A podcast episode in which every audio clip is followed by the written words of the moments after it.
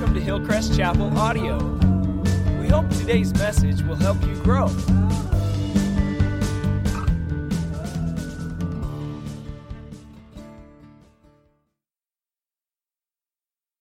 We are wrapping up uh, the series in Philippians, and so I want to begin with grace and peace to you.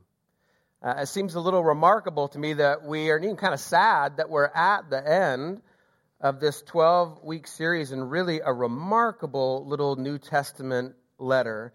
Uh, we've learned so much about the context and the content and why he wrote and what they were going through. Um, I hope it has been terrific for you. It's been my first whole series at Hillcrest, so it's a bit of a celebration for me. Uh, but I really do hope that it's been good for you and good for your family and good for this community, and that it has encouraged the everyday realities of your faith.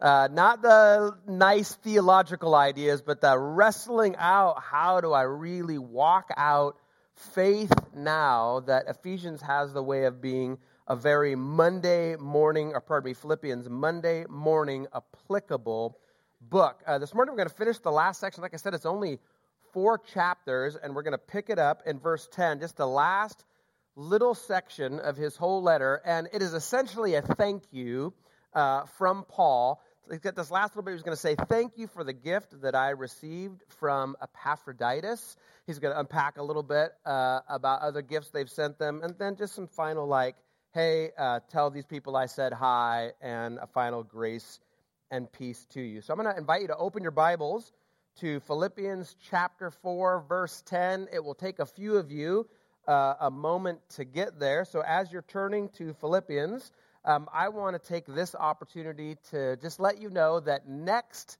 Sunday we are kicking off Advent. So the four weeks or month leading up, is that remarkable that that is already coming? Uh, next Sunday we kick off Scandal, God Was Born.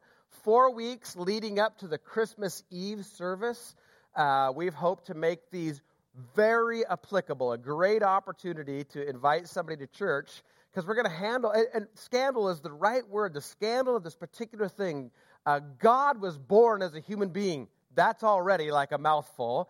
Uh, to a, a regular, as a normal human, to a normal human family in a tiny little town called Bethlehem some 2,000 years ago. And that should raise some questions. Uh, and so we intend to hit those questions and then really how that, uh, that his birth, this extraordinary, the most extraordinary moment in the universe, um, also sanctifies or redeems our time, our place, our people, and our family. So we're really looking forward to it. There's some invites uh, that look just like this out at the info stand. And there'll be different magazines each week. But if you want to invite people, there's information on the back of it when services are happening, Christmas Eve, all that sort of thing. And we want to keep encouraging you to make ordinary uh, missional living a part of life. You just as easy to say, hey, love to have you join us. Uh, you don't have to lean in. There's no like four steps of the gospel on the back of this card. You know, it's just an invitation to church. So uh, snag one of those on your way out. Okay, so everybody now should be in Philippians, uh, verse 10. I'm going to keep it super simple this morning.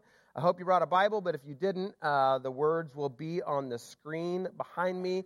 The end of the letter to the church at Philippi. Uh, a genuine thank you uh, from Paul, but also a theological reinforcement. So I said Paul is thanking the church, but Paul can't make anything simple. Uh, he's a consummate teacher. You're going to see. So it, it could have just been, thanks, I received that gift from you. It was really great. It came when I needed it. But uh, since he's got such a little bit of time, he's always inserting something inside. I'm going to say he makes kind of a thank you sandwich this morning. Uh, he puts a thank you on both sides, but in the middle, he still makes sure he includes this uh, rich theological teaching for him because he's trying to instruct this church. Uh, and so I want to point out the sandwich to you a little bit and then drill down just on one part uh, let's pick it up in verse 10. Again, uh, the heading in your NIV probably says something like, Thanks for their gifts. It's a sim- simple thank you. Uh, thank you for your gifts. And he says, I rejoiced greatly in the Lord that at last you renewed your concern for me. Pause. That sounds a little snarky, doesn't it? like I was like, well, Paul's like, well, finally you got around to sending me some money, is what it sounds like. Uh, and then you got to read the rest of the sentence. It says, Indeed, I'm sure you were concerned, but you had no opportunity to show it. Uh, what he is really saying here, the word for uh, renewed interest is actually bloom, like a blooming flower. And he's saying, It just seems to me you have been busy or not had the resources or we've been separated somehow.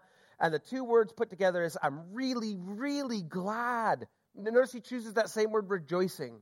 I'm really rejoicing that your concern for me had a chance to bloom afresh. Does that make sense? So there's the first piece of bread in his thank you sandwich. Oh, thank you that you had a chance to your love to bloom for me again. I am exceedingly grateful.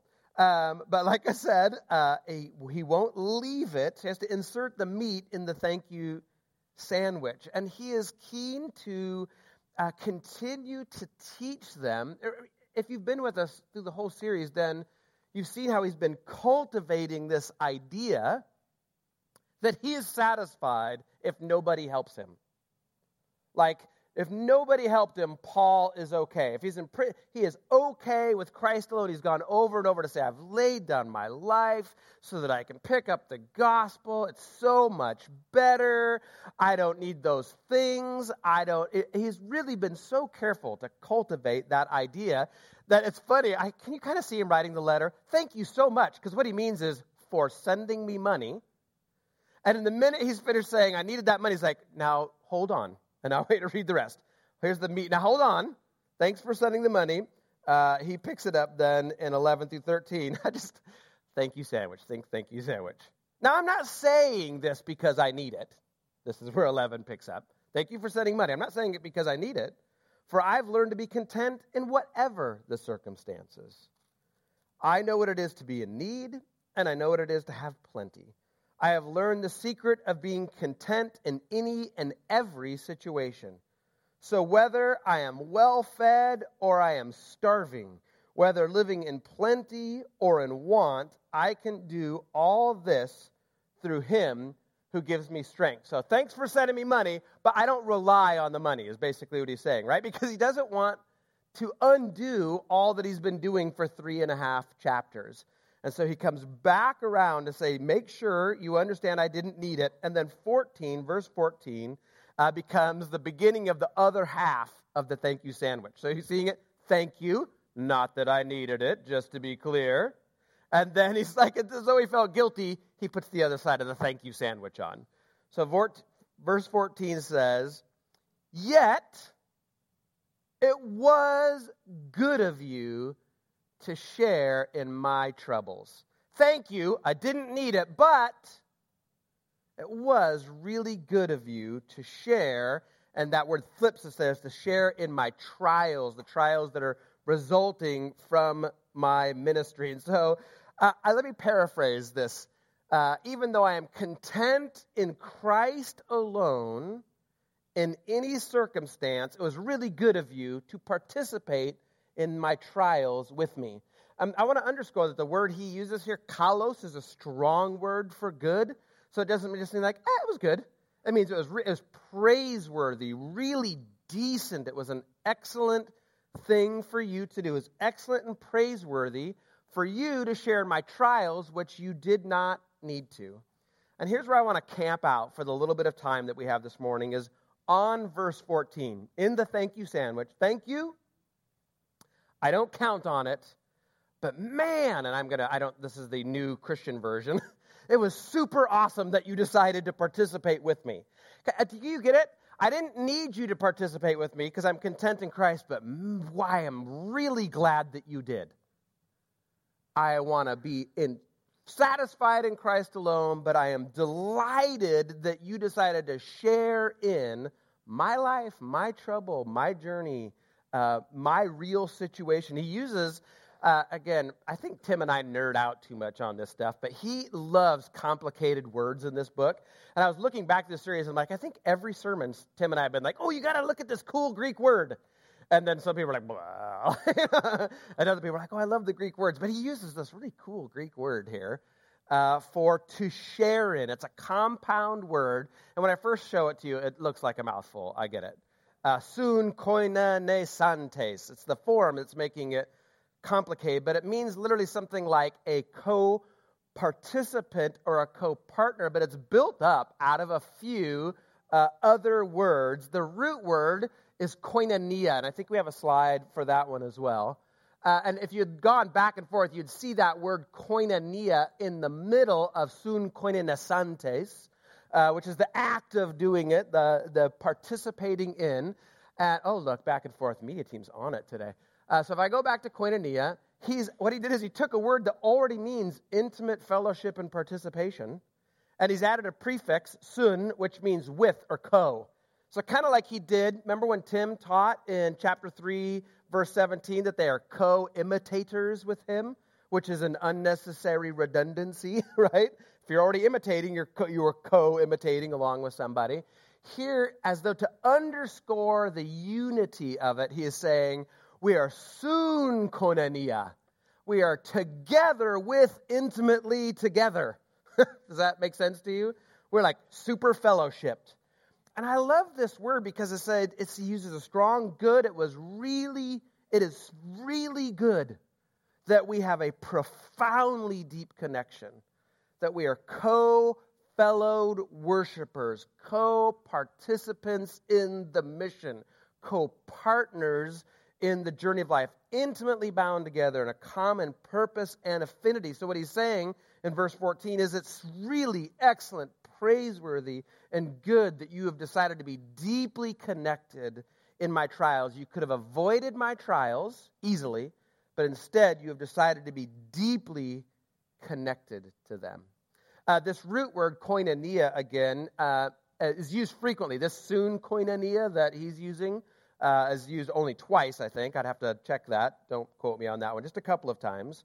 But koinonia is used frequently, at least 20 times in the New Testament, and you'll recognize it from a couple of familiar chapters. Um, Acts 2.42, probably the most compelling description of the church. The church is brand new. Uh, they're being persecuted, but they're growing like crazy because the Holy Spirit is doing work, and this is how they've lived. Let me read Acts 2.42 through 47 for you. It says, They devoted themselves to the apostles' teaching and to the fellowship, to the koinonia, to the intimate fellowship. To the, and it describes it to the breaking of bread, eating meals together, and taking communion. Everyone was filled with awe at the many wonders and signs performed by the apostles, and all the believers were together, had everything in common koinonia. They sold their property and possessions to give to anyone who had need. Every day they continued to meet together in the temple courts. They broke bread in their homes. They ate together with glad and sincere hearts, praising God and enjoying the favor of all people. And the Lord added to their number daily those who were being saved. The koinonia of the first church. Uh, 1 Corinthians 1 9 takes the same idea of koinonia. Instead of describing the fellowship between the church, describes the fellowship between the believer and God. Same word.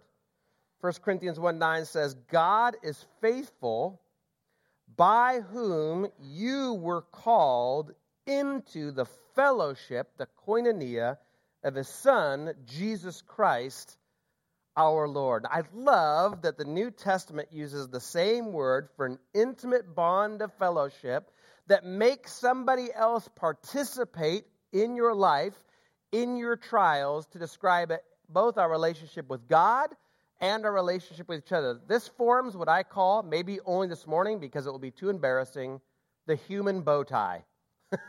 Stick with me.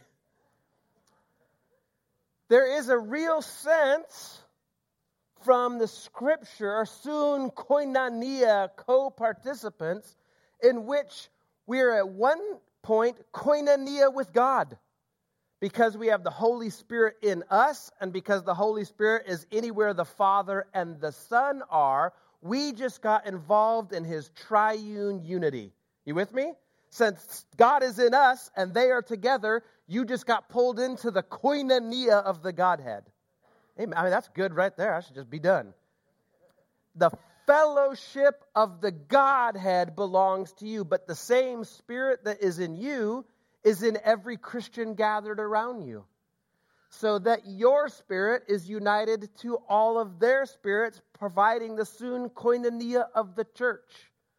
One church, one faith, one. So the spirit in you becomes the uniting point for both God in you and you participating, co participating, co walking, soon koinonia with your life with others.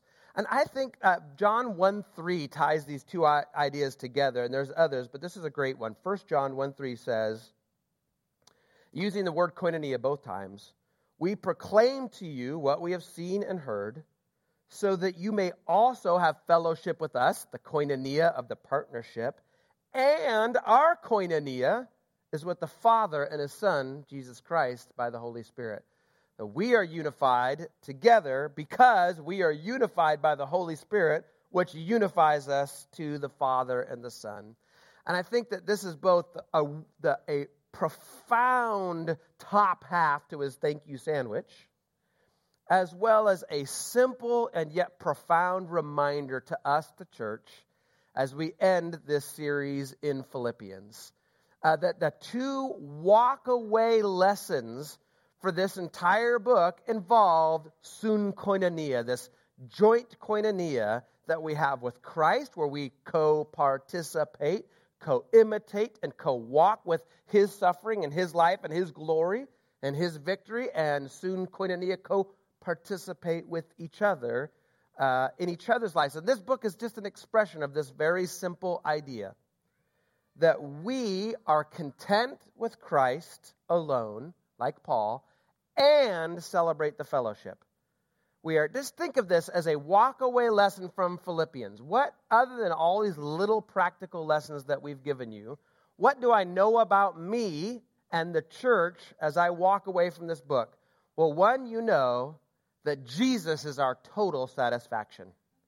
If you were imprisoned like Paul, alone and abandoned and starving, Jesus is still enough. And not in a pretend religious way. He's saying, no, legitimately, I love walking a line to Jesus. Put me in the darkest hole, take away every provision. I will still celebrate not just heaven to come, I'll celebrate living, breathing, worshiping right now. That even in my suffering, I am glorifying God. In my redeemed life, I'm glad to have purpose over my life in any circumstance. I am satisfied with Christ alone content in any circumstance. You don't need to add something. When you do, I'll be grateful for it. When you take it away, I held it with an open hand anyhow. I live satisfied with Christ alone. But then the whole book celebrates the counter side of it. But it's so good that I don't have to be alone. like, I accept that I can live with Christ alone, but I am delighted that I am called to live in the soon koinonia, the co fellowship, co participant, co partnership of the church. This whole book is a celebration of how much he loves them and how much they love him and how they have cared for him and participated, even while he's saying, I am a participant with Christ. He is celebrating how uh, they participate also in his suffering. And I, I just think that what I want you to think about as you walk out, and what I think Paul would underscore is there is no place, like in the understanding that Christ is your total satisfaction, you might think it's just between me and Jesus. I know what I'll do on Sunday hike Baker. And I can talk to God, my soul satisfaction. And he was saying, Oh, you're half a bow tie. You know, like, uh, probably didn't say that. I regret saying it right now. You were given to a people. You gave your life to me, and I gave it to them.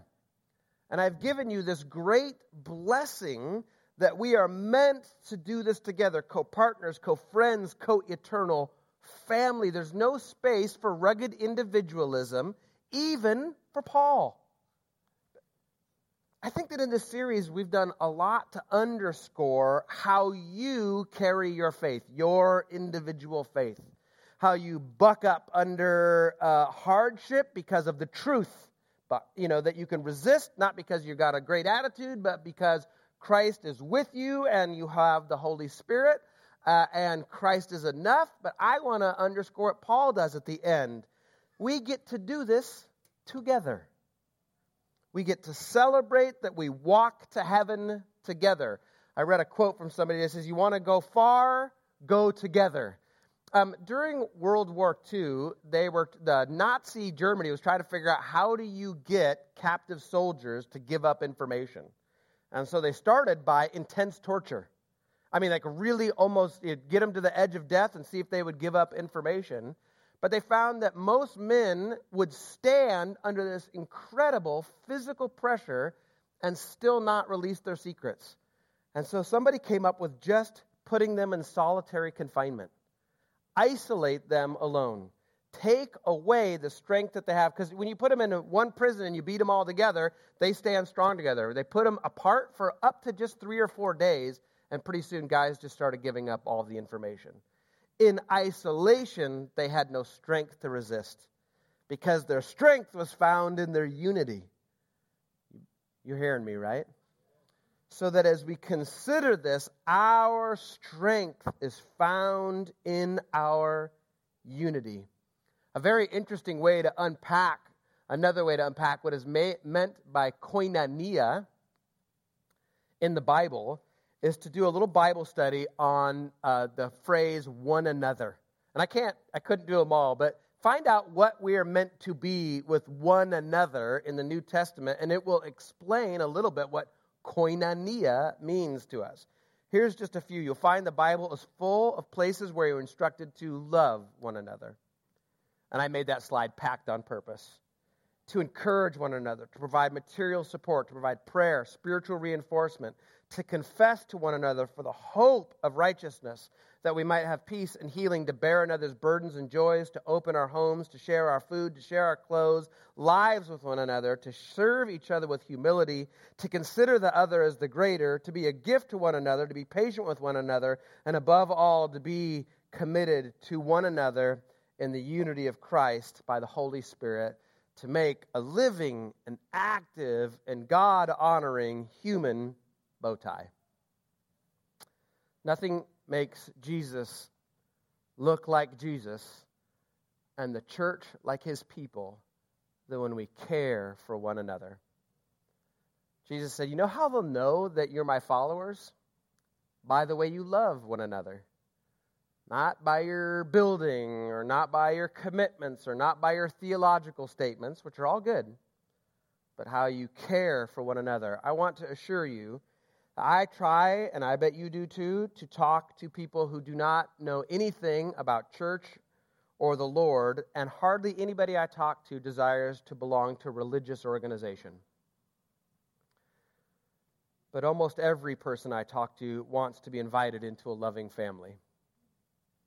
And we have the best and largest family on the face of the earth the great soon koinonia of Christ co partners, co fellowshipped, co commissioned, co workers in the good news of Jesus Christ.